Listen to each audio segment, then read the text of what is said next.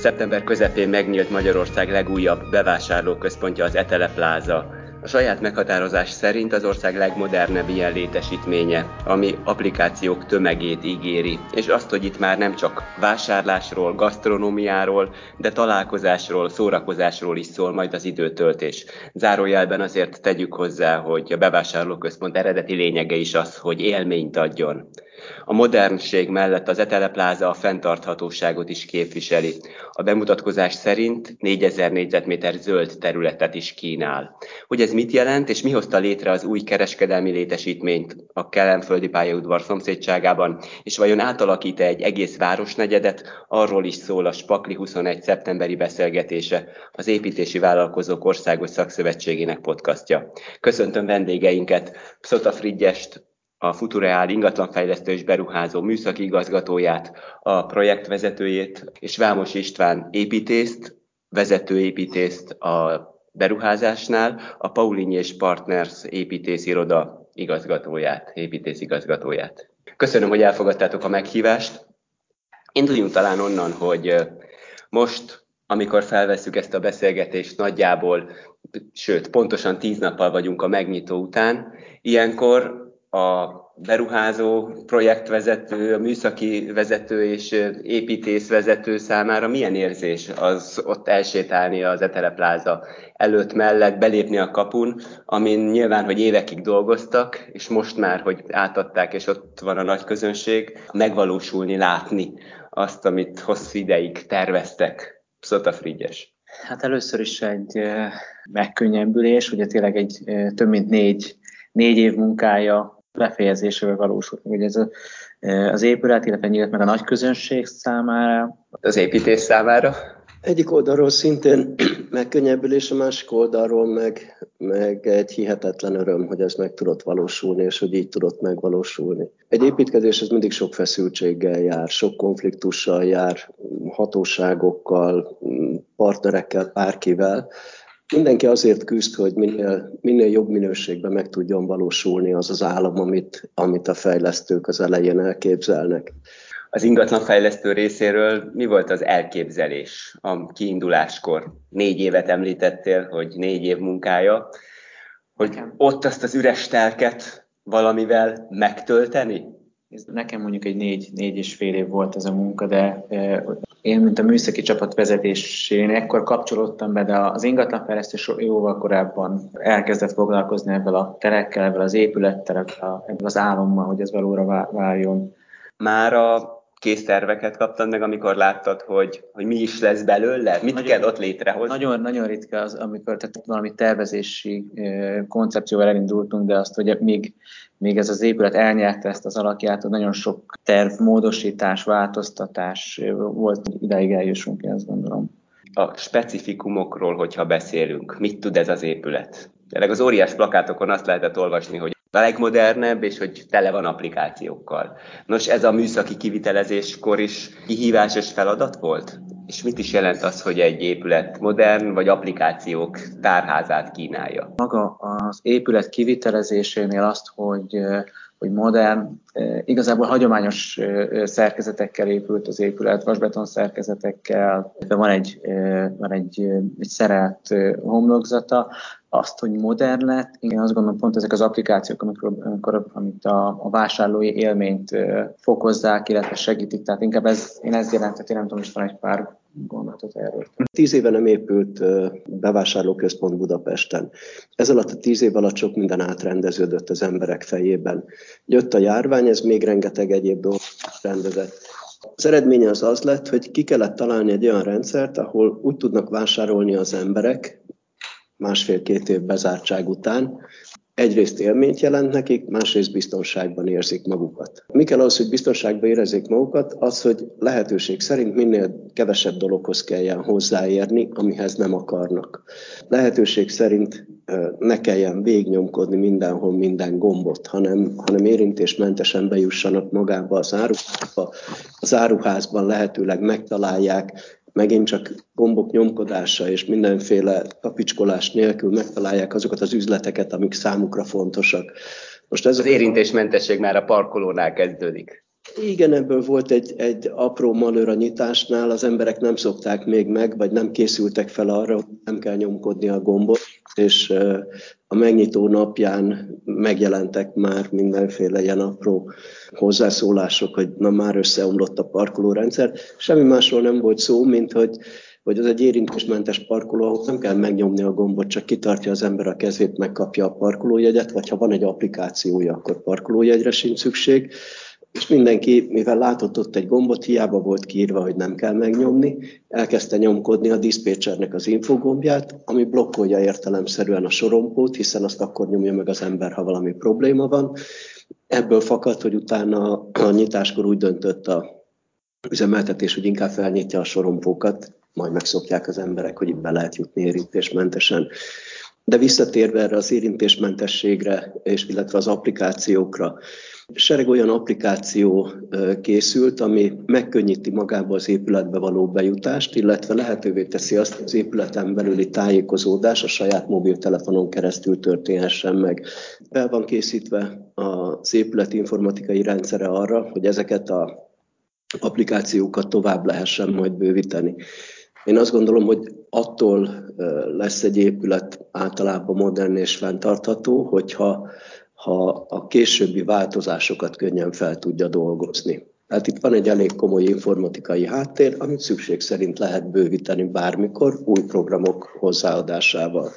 Egy fontos applikáció, még most idézőjelbe tett applikáció egyébként az Óbudai Egyetem által fejlesztett Ariadné rendszer is, ez egy vakvezető rendszer, tehát látható aktilis sávok helyett egy alatt alá rejtett elektronikus rendszer, ami egy okosbot segítségével segíti a tájékozódást.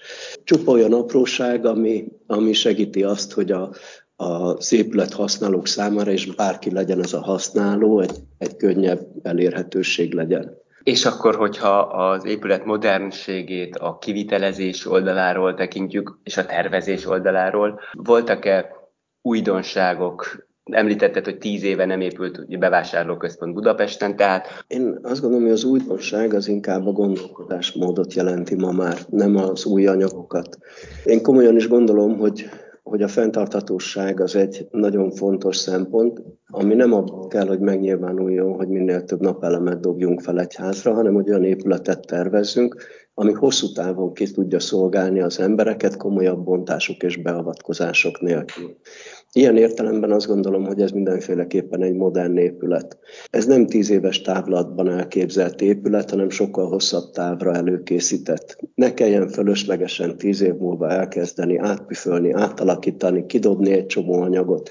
Tehát tartós, hosszú távon élő anyagok, ugyanakkor egy teljesen flexibilis kialakítás bérlői osztásoknál és egyebeknél. Olyan gépészeti rendszerekkel, ami, ami viszonylag könnyen alakítható a következő bérlők igényére, olyan tartalékok beépítésével, ami lehetővé teszi, hogy ez gazdaságosan működjön.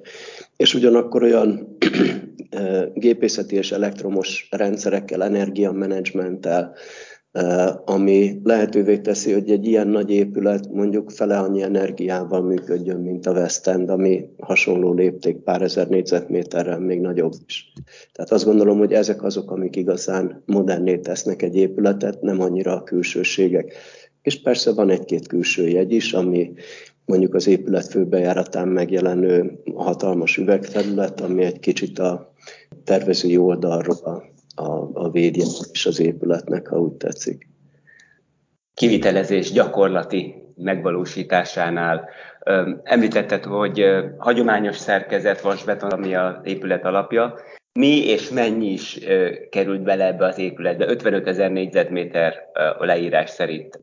Bérlemény. Bérlemény, ez csak a, bérle, az a bérlemény. Tehát akkor nyilván ennél jóval nagyobb a, Hát erre nem készültem fel a pontos számokra, de az épület ugye hagyományos úgy mondtam, hogy vasbeton szerkezet. A mélyépítéstől kezdve egy vasbeton cölöpökörön gyámorított alaplemezen helyezkedik el, vasbeton tartószerkezete van, kitöltőfalai azok nyilván több helyen hagyományos falazott szerkezetek, és a, és a homlokzata pedig ez egy acél szendvics rendszer, amit itt a tervező csapat álmodott, meg talált és ami szerintem az épületnek adja speciális karakterét, illetve az kivitelezésben volt egy, egy jelentős tényező, gyorsította az épületnek a bezárását, és egy azt gondolom, egy időtálló homlokzatot eredményezett. István azt említette, hogy az is cél volt, hogy ne kelljen ráncfelvarrást ezen az épületen akár tíz év múlva megtenni, sokkal tartósabbak ezek a, a, az építőanyagok. Nos, ez a kivitelezés a beépítésnél mit jelentett? Egyszerűen azt, hogy más anyaggal dolgoztak, vagy más anyaggal is dolgoztak, vagy az odafigyelés kellett, hogy fokozottabb legyen? Talán inkább az anyagválasztás az, amit az előbb is utaltunk erre a, a homlokzat tekintetében, ami, amit szerintem nem is kell gondolom. Külön kiemelnem, hogy ez az acél szerkezetű homlokzat, annak olyan, mint egy drájvitos felületű homlokzatok, amik elég, elég hamar károsodnak, illetve szükség lesz átfestésre vagy, vagy valamilyen átalakításra. Ezek azt gondolom, hogy picikéten a, a jövőben mutat ilyen szempontból, ezek a fém szerkezeteknek a, a időtállóság azon nem kérdőjelezhető meg. Illetve, hogyha még nézzük a, a, a bejáratot, hogy az István említette ezt a, a szerintem Magyarországon, talán Magyarországon, de Budapesten biztos a legnagyobb üvegfalnak egy jelentős acél szerkezete van, illetve az azt követő átriumnak a tetőszerkezete és egy komoly rácsos tartóból álló ö, szerkezet. És ez, ez, ez egyébként látható is, tehát amikor bemegy az ember a nyugati e, átriumba, ugye ez a eteletér felől, akkor, akkor e, az üvegfal után fogadja ez a, ez a hatalmas tér, ami a, gyakorlatilag a teljes épület magasságában, és ott fent látszódnak ezek az acél rácsos tartóink. Mi jelentette a legnagyobb kihívást, feladatot, nehézséget? Több mindegyik fázisban voltak azt gondolom kihívások, amik, amikkel szembe kellett néznünk, hogyha ezt tudni kell, hogy az épület alatt két metróvonal húzódik, illetve egy úgynevezett kihúzó műtárgy, ami az épület alatt helyezkedik el. Ezeket a szerkezeteket ugye védeni kellett. Alapozásnál figyelembe kellett, nem csak egy sima cölöp alapozás, hanem valahol egy ilyen gerendarácsot kellett létrehoznunk itt a, a alagút szerkezetek fölött, azoknak a folyamatos mozgását vizsgáltuk, ugye együttműködtünk a BKV-val, károsodjon, ne érje olyan hatás, amit a, a szerelvényeknek a, a működését ezt befolyásolhatja. Ez az egyik oldala. Szerintem az István lehet, hogy pár szót tud megmondani arról. A másik érdekesség ugye az volt, hogy főleg itt a kihúzó műtár környékén, hogy nem lehetett abban a rasterban pilléreket, illetve, illetve oszlopokat létrehozni, ezért nagy fesztávú hídgerendákat is használtunk egy bizonyos területen, ahol ennek a, a beemelés, ennek az organizáció volt még egy nagyon nagy feladat, mert ugye gyakorlatilag ezt, ezeket úgy kellett elhelyeznünk, hogy, hogy meg kellett erősíteni magát a, a, a földszinten a, a, a padló szerkezetet, hogy egy olyan nagy méretű daru be tudjon állni, ami ezeket szépen berakosgatja, és kivonul az épület. És ezek mekkora méretű rendák voltak, vagyis hogy hát igen. 40, 40 méter? 24 és 20, 20 méter volt, 20 valány volt a legnagyobb talán. Frigyes egy kicsit szerényen fogalmaz, amikor azt mondja, hogy nem kellett különleges dolgokat alkalmazniuk, meg hát hagyományos, igen, hát egy nagy fejlesztő cégről van szó, aki a legmodernebb eszközöket használja, de pontosan arról van szó, hogy itt azért a valóban hagyományos vasbeton szerkezetek készültek, korszerű nagy táblás zsaluzati rendszerekkel, a legmodernebb ejtőfejes zsaluzati rendszerekkel, pont azért, hogy gyorsan lehessen haladni és jó minőségben lehessen építeni, illetve hát bekerültek ezek a bizonyos 24,5-25 méter fesztávolságú hídtartók, ami nem szokásos egy épület esetében, hogy hídtartókkal csinál az ember egy födémet. Ez a terület ez gyakorlatilag szinte beépíthetetlen volt sokáig pontosan emiatt. Itt kitaláltunk egy olyan tartószerkezeti rendszert, mert kezdetben valóban arról volt szó, hogy itt 32-36, tehát közel 40 méteres fesztávú hídtartókat kellett volna betenni, azért ha az ember belegondol ennek a méretébe, ezek másfél-két méter magas szerkezetek lennek. Egyébként az öröktől jött az a gondolat, hogy hát akkor használjunk hídtartó Nem volt szer- szerkezetet, mert hogy ott van egy megoldandó feladat. Fölmerült az elején egy ilyen, csak olyan bődületes méretek voltak, hogy kellett még egy kis rafinéria, úgyhogy azért, hogy ezt minimal, hogy mondjam, nem minimalizálni, optimalizálni lehessen ennek a méretét, ezért bekerült ide egy három szín magas, 34 méter fesztávolságú vasbeton faltartó, amit szintén nem volt kis trükk megépíteni. Ebből két darab készült, Pontosan azért, hogy ezeket a fesztávokat, amit az előbb említettem, ezeket a 34-36 méteres fesztávokat, ezeket le lehessen csökkenteni 24-re. Mert ezzel a, a fesztávnak a kétharmadolásával elértük azt, hogy mondjuk egy, egy 1-10 magas tartó szerkezettel meg lehetett oldani azt, ami a korábbi verziókban másfél-két métert igényeltek volna, és ugye minél nagyobb egy ilyen hídtartó, ráadásul annál jobban mozog remek, ha úgy tetszik és olyan üzleteket lehetett innentől kezdve kialakítani, azon a területen, ami korábban beépíthetetlennek volt feltételezve, ami egy gazdaságos jó szerkezet lett, és pillérmentesen óriási üzletterek alakultak ki. Tehát nem csak arról van szó egyébként, hogy statikailag ö, rendben van az épület, hanem hát kereskedelmi hasznosítási funkciójú épületről beszélünk, tehát minden négyzetméter, ami kiadható, az bevételt jelent a Pontosan, tehát ezek, ezek azt gondolom, hogy meghatározó része volt a tervezésnek, fejlesztésnek, kivitelezésnek, hogy sikerült egy ilyen szerkezetet megvalósítani. A vasbeton szerkezet az kevéssé látszik a látogatónak, viszont ami látszik, nagyon impozáns, nos, az mekkora kihívás volt ezt az üvegfelületet oda beaplikálni.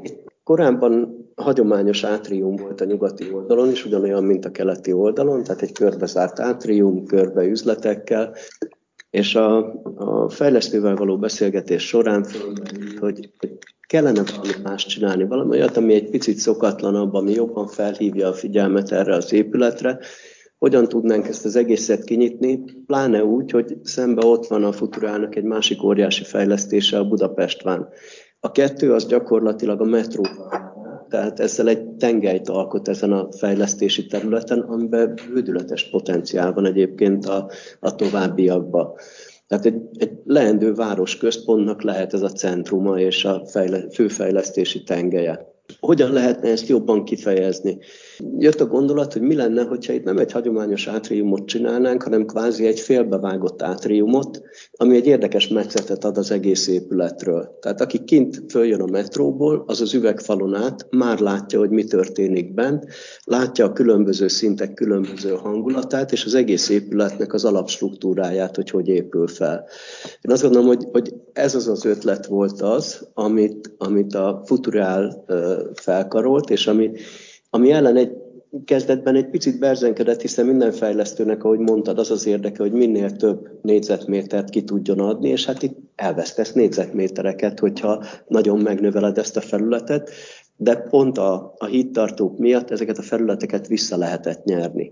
Tehát be lehetett áldozni azt a pár ezer négyzetmétert, ami a főbejárati átriumnál úgymond elveszett, és egy olyan impozáns megérkezési hangulatot lehetett adni, ami azt gondolom, hogy megfog mindenkit, aki, aki megáll akár az épület előtt, akár belép ebbe az átrium térbe. És ennek a kivitelezése, már mint a beépítés, beemelés, az mit jelentett? Ekkora felületről is beszélünk, amikor ezt a üvegfelületet nagyságrendileg ez ilyen 30x30 méteres ez, a, ez az üvegfal, és ugye az eredeti tervek szerint ez egy teljesen üvegszerkezet lett volna, a tervezés során azért két acéloszlop, egy ilyen rácsos, aztán az rácsos tartó, az a felső, és egy acél rácsos tartó került, ami statikailag ugye ennek a, a, a szerkezetnek az álléponyságát biztosítja. Tény, hogy ugye Magyarországon azért ekkora méretű üvegfalat nem építettek még, mind a kivitelezésre, mind a tervezésre azért egy, egy, egy komoly kihívást jelentett, én azt gondolom a kivitelezők, illetve a tervező csapat számára számosan megoldandó problémával, használva. Első az acél tartó szerkezet kiépítése volt, és utána valamiképpen beemelni, bele szerelni az üveg táblát. Az acél, az, az acél szerkezet épült fel először, és utána készült ez a, ez a feszítő szerkezetek, illetve az üveg táblákat rakosodták A beemelés az komoly feladat volt? Tehát ott milyen eszközöket kellett használni, vagy ott darukat, meg, darukat. meg az üveg azért törékeny, tehát nagyon kell vigyázni. Darukat használtak a beemeléshez, részben toronydarut, részben autódarukat. Kettőzött, háromszorozott óvatossággal is figyelemmel kell dolgozni, amikor üveggel dolgozik így az ember? Megvan ennek a technológiája, meg ezek a, ezek a vállalkozások, akik, akik a, amit talán azt bizonyítja, hogy, hogy, ez, hogy azért itt kell odafigyeléssel történt. Talán két üvegszerkezet esetén kellett itt cserélnünk, ahol, ami, amit a kivitelezés során megsérült, szóval azt gondolom, hogy, hogy egy nagyon, nagyon nagy odafigyelésre és profizmussal dolgoztak a kivitelezők, akik, akik ezt készítették. Beszéljünk azzal arról a nagyon fontos jellegzetességről, ami a fenntarthatóságot képviseli, tervezési oldalról, kivitelezési oldalról is. Ugye azt olvasni, hogy 4000 négyzetméter a zöld felület, vagy zöld terület, amit kialakítottak az épületen belül.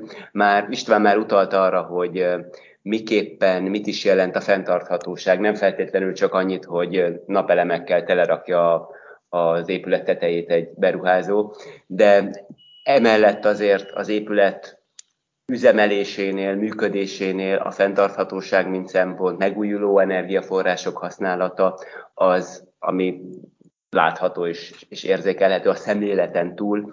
Mi jelenik meg az épületben. Épületeken elhelyezett napelemekbe kevéssé hiszek, hiszen az az energiamennyiség, amit ki lehet belőle nyerni, tehát fajlagosan azok a tetőfelületek, amik rendelkezésre állnak, azok nem olyan bődületesen nagyok, és azért a napelemeknek van egy 20-25 éves garantált élettartalma, utána azért gondoskodni kell arról is, hogy ezt hogy lehet megsemmisíteni, hogy lehet semlegesíteni. Nagyon jó a napelem, bizonyos területeken, azt gondolom nem feltétlen egy ilyen épületen. Egy ilyen épületen sokkal többet lehet nyerni azzal, hogyha a, gép, maga az épület kellőképpen hőszigetelt, olyanok a, a szerkezeti kialakításai, hogy fölöslegesen nem pazarolja az energiát, és azok a gépészeti berendezések, amik bekerülnek, azok pedig lehetőleg minél inkább energiakímélőek legyenek. Most egy bevásárló központnál tudomásul kell venni, hogy ugyanúgy, mint hogy egy irodaház is, nem úgy működik, mint egy normál lakóépület, sokkal több a, a belső hőterhelés, ami nyáron egy nagyobb hűtési igényt jelent, viszont egyben azt is jelenti, hogy mindig van egy, egy épületben olyan terület, amit még ősszel is bőven hűteni kell, tehát amikor már normál esetben egy családi házban az ember bekapcsolja a fűtést, itt még az épület egyik felébe hűteni kell, a másik felébe fűteni kell. Most pontosan emiatt egy nagyon gazdaságos rendszer tud lenni, ha az ember egy hőszivattyús rendszert alakít ki, amivel az épület egyik feléből a másikba is lehet pumpálni, ha úgy tetszik az energiát, tehát egyik oldalon hűtök, másik oldalon fűtök. Maga a szellőző rendszer is úgy lett kialakítva, hogy hőszivattyús gépekkel van ellátva a hűtési energiával a szellőzőgép, tehát hogy minél gazdaságosabban, minél környezetkímélőbben lehessen megvalósítani.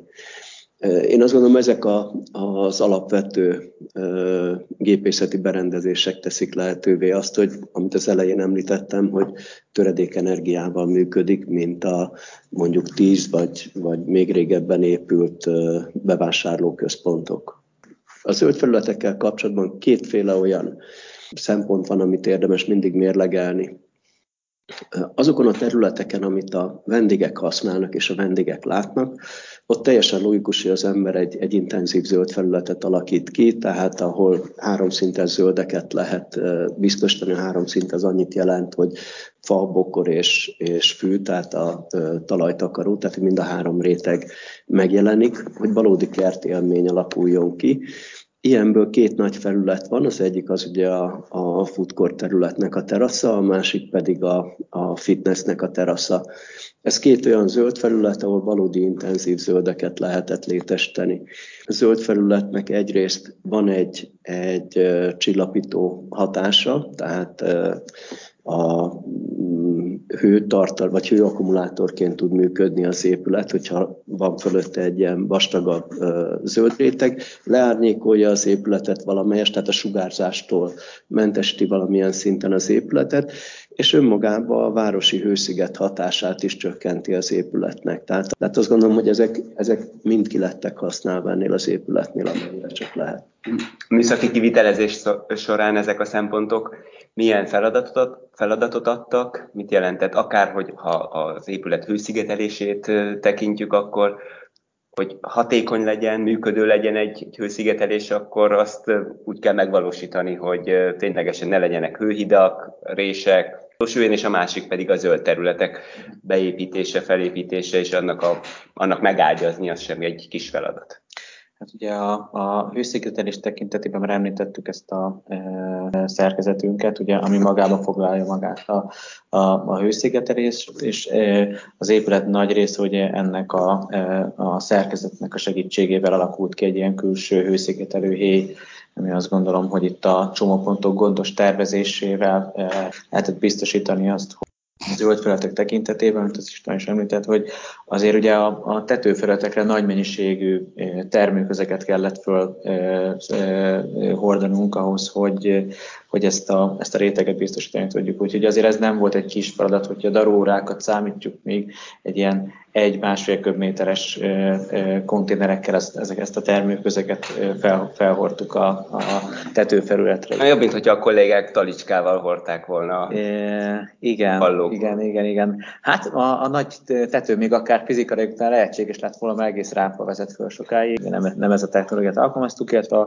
és akkor az a kérdés, ami a munkaerőt illeti. Hiszen egy olyan időszakban kezdődött el, amikor már egyre inkább láthatóvá vált akár az országon belül is az, hogy szakemberhiány, munkaerőhiány van, és aztán az építés, a kivitelezés utolsó szakaszában lehetett szembesülni azzal, hogy az építési költségek drasztikusan emelkednek. Most ez a két tényező miképpen befolyásolta magát a kivitelezést, és hogyha elsőként a munkaerő kérdésről beszéljünk, beszélünk, akkor az Etelepláza kivitelezését milyen foglalkoztatási körülmények jellemezték. És ezt azért is kérdezem, mert az EVOS, a Széchenyi 2020 gazdaságfejlesztési program keretében vizsgálja az építőipari munkaerőkapacitások magyarországi helyzetét is. Ebben nyilván sok-sok tapasztalat halmozódott fel. Több helyen alkalmaztunk erre gyártott szerkezeteket, mind a homlokzat tekintetében, mind a, a hídtartók, illetve a hídtartók közötti panelek is mind erőre gyártott szerkezetek voltak. Ezek nyilván a, a helyszíni, az élő munkát csökkentették. Másrészt az épületben is volt, voltak olyan szerkezetek, szerintem arra nem is beszéltünk még, hogy a, a MOL folyosónak az álmennyezete egy, egy ilyen dekoratív, éves vonalvezetésű álmennyezet, ami szintén ilyen előre gyártott elemekből készítettük. Pontosan azért, mert azt gondoltuk, hogy ennek a, ha, ha egy, az építész csapat által megálmodott felületnek a kivitelezése egy rendkívül élő munkaigényes feladat lenne, ezért egy ilyen speciális előregyártott gipszkarton szerkezeteket használtunk, amik megadták ezt a, a, a, a kontúrt, ezt a vonalvezetést, és igazából ezáltal azt gondolom csökkentettük azt a, a, a munkaerőt, ami, ami ahhoz kellett volna, hogy, hogy ezt hagyományos gipszkarton szerkezetekből szépen kiglettelve, hónapokig csiszolgatva alakuljon ki, és nem is gondolom, hogy talán ezt, a, ezt az élményt lehetett volna visszaadni. Egyébként ezt a kivitelezés megkezdése előtt úgymond ilyen tanulmány szinten megcsináltunk egy ilyen, megépítettünk egy ilyen egy ilyen álmennyezeti szakaszt, és hát nem, nem sikerült, hiába, csak az volt a cél a vállalkozónak, hogy egy, hogy egy mintát építsük, nem lett, nem lett azt gondolom olyan minőségi, mint amit ebben az előgyártott elmekkel lehetett elérni költségeket illeti, közben, ahogy, ahogy alakultak. Nyilvánvalóan hatással volt a kivitelezési költségekre. A, ugye egyrészt ugye bejött a, a, ez a Covid szituáció, többek között ennek következtében is a, mind a munkaerő, mind a nyersanyag, illetve az épületnek az ára elkezdett emelkedni. Ugyanakkor itt az épület már, eh, amikor a Covid beköszöntött, akkor már egy, egy, egy előrehaladott állapotban volt. Úgyhogy... Igen, nyilván a vasbeton, az acél árának a drasztikus megemelkedése az már, már nem érintett. Ez már nem, ez már nem érintette, igen. igen. Úgyhogy hogy ez nem. De a befejező munkáknál, a festéseknél, a különböző szigeteléseknél, ugye azoknak az ára is jelentősen megemelkedett, ez már hatással volt a, az építkezésre, illetve, ahogy említetted, a, a munkaerőhiány is rágulása is hatással volt a költségeinkre. Ez az épület, ez a létesítmény a onnan nem messze fekvő Budapestván irodaházzal egyfajta új városközpontnak is lehet az alapja, sőt ez már elkezdett kialakulni azzal, hogy ott a Kelenföldi pályaudvar szomszédságában az autóbusz pályaudvar megépült, kicsit a pályaudvar a metróállomással átalakításon ment keresztül, talán a régi pályaudvar épület is megmarad majd, az a klasszikus pályaudvar épület. Szóval mit jelent vajon az, hogy ott egy ilyen létesítmény, egy ilyen épület alakult ki, azon a tényleg sok évtizeden keresztül üresen álló telken, ahol hogyha nem esett az eső, akkor csak a port fújta a szél. Most egy 55 ezer négyzetméter hasznos alattterületű bevásárlóközpont van, onnan nem messze ahogy az ember az autópálya felől Budapestre érkezik, egy tényleg impozáns irodaépület, tehát ezek tényleg átalakítják a városi funkciót némileg? Én azt gondolom, hogy nem némileg, hanem jelentősen. Egy olyan területről beszélünk, aminek a vonzás körzete negyedmillió ember. Tehát azért Budapest viszonylatában belegondolunk egy 2 milliós, 1,7 milliós, de mondjuk az ingázókkal lennél jóval nagyobb, de úgy klasszikusan az van a fejekben, hogy egy 2 milliós város, ennek az egy nyolcada. Tehát azért ez egy bődületesen nagy vonzáskörzetet jelent. Pontosan amiatt, mert megépült a metró, jó pár év csúszással az eredetileg tervezethez képest, de 2014-15-ben ugye átadásra került az összes létesítmény, ami ezzel összefüggött. Kialakult egy olyan terület, amin egyszerűen kiabált azért, hogy itt valamilyen fejlesztések létrejöjjenek, és ennek csak az első lépése ez a két fejlesztés. Tehát azért itt a, a délbudai városközpontról beszélnek már az emberek, a vasút mentén több százezer négyzetméternyi fejlesztési terület adódik még, tehát ahol irodaházakat, szolgáltatást és egyebeket el lehet majd indítani, illetve nem messze ettől a területtől van kijelölve jelen pillanatban ugye a, a délbudai centrumkórház a területe is.